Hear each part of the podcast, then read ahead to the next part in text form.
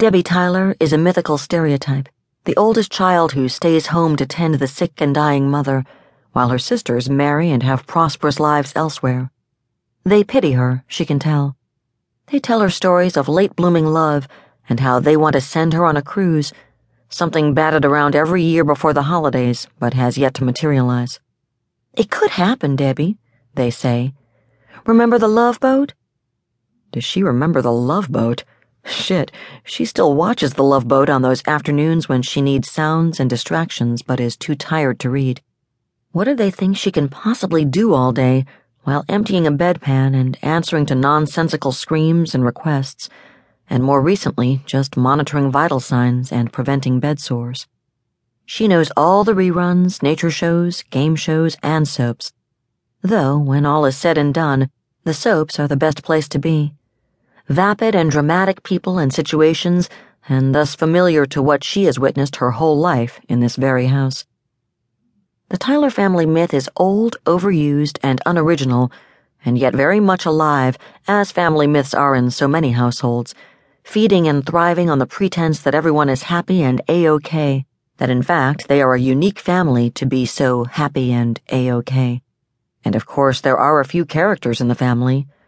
The lineage includes an Icarus type, brilliant but doomed Uncle Ted, who crashed his Cessna, killing himself and two women he'd met at a convention called Boy Toys Are Us, while en route to another convention called Beat Me in Saint Louis, and a Persephone, rescued by her mother from the underworld in the form of Wanda, Debbie's sister, who was shacked up with Polly Long in a drug den, and their mother got all dressed up and drove down to Smyrna to get her. Wanda then had to go to rehab, which was referred to as Wanda's much-needed vacation from the stresses of young womanhood. The experience returned her, rigid and righteous, and ready to save any and all who were on a different path, a choice in Debbie's opinion that was just as bad and should be illegal. Debbie's other sister, Carly, would be Narcissus. She always has an eye in a mirror or window while watching herself conduct The Carly Show, which is all about Carly's face and body, what's new and changing. In fact, Carly, Wanda, and their mother all fit the narcissist profile, whole lives jockeying for the hall mirror or those on the car visors.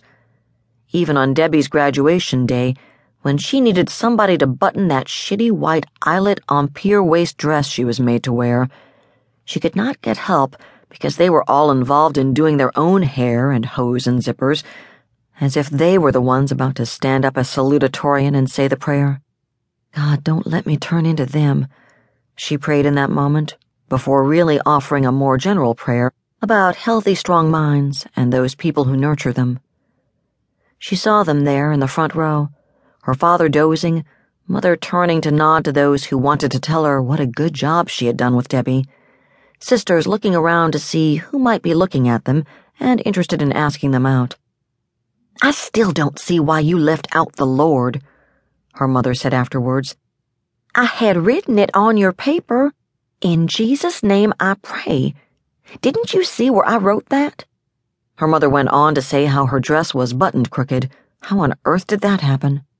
She bet the people there on the stage, the principal and vice principal, and that girl she should have beaten out for the better spot, noticed it too. Sometimes Debbie felt like Prometheus. Just when she got her liver healthy and plump again, the eagle descended to peck on it. The eagle, with piercingly dramatic mascaraed eyes and talons done perfectly in Revlon's rich girl red. "Dear God, next time I have a whole liver, please break the chains and let me catch a greyhound the fuck out of here." It's hard to watch a soap opera and not feel somewhat better about your own life,